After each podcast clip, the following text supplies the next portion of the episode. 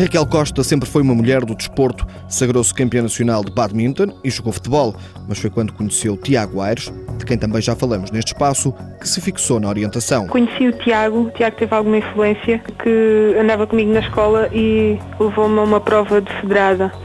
E a partir daí eu comecei a praticar a nível federado na orientação.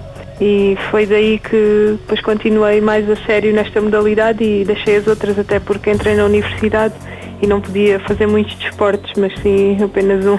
Conhece a nova modalidade e Tiago, apaixonando-se quase à primeira vista por ambos, começou o namoro, que entretanto já deu em casamento, iniciaram também no desporto uma vida a dois. Estávamos os dois a remar na mesma direção e a elaborar projetos juntos, que depois viemos a desenvolver tudo na orientação. A orientação faz parte do dia a dia de ambos, por isso é quase normal que, quando surgirem os filhos, sejam educados de tal forma que também respirem orientação. Sim, acho que vai ter que ser naturalmente, é quase impossível que não.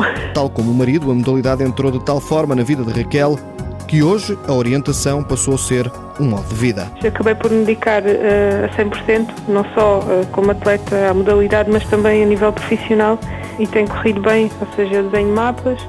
Neste momento sou presidente do clube que também pertence e que todas as semanas tem treinos para, para os jovens aqui em São Pedro da Gafanhoeira e só isso já está, dá muito fazer.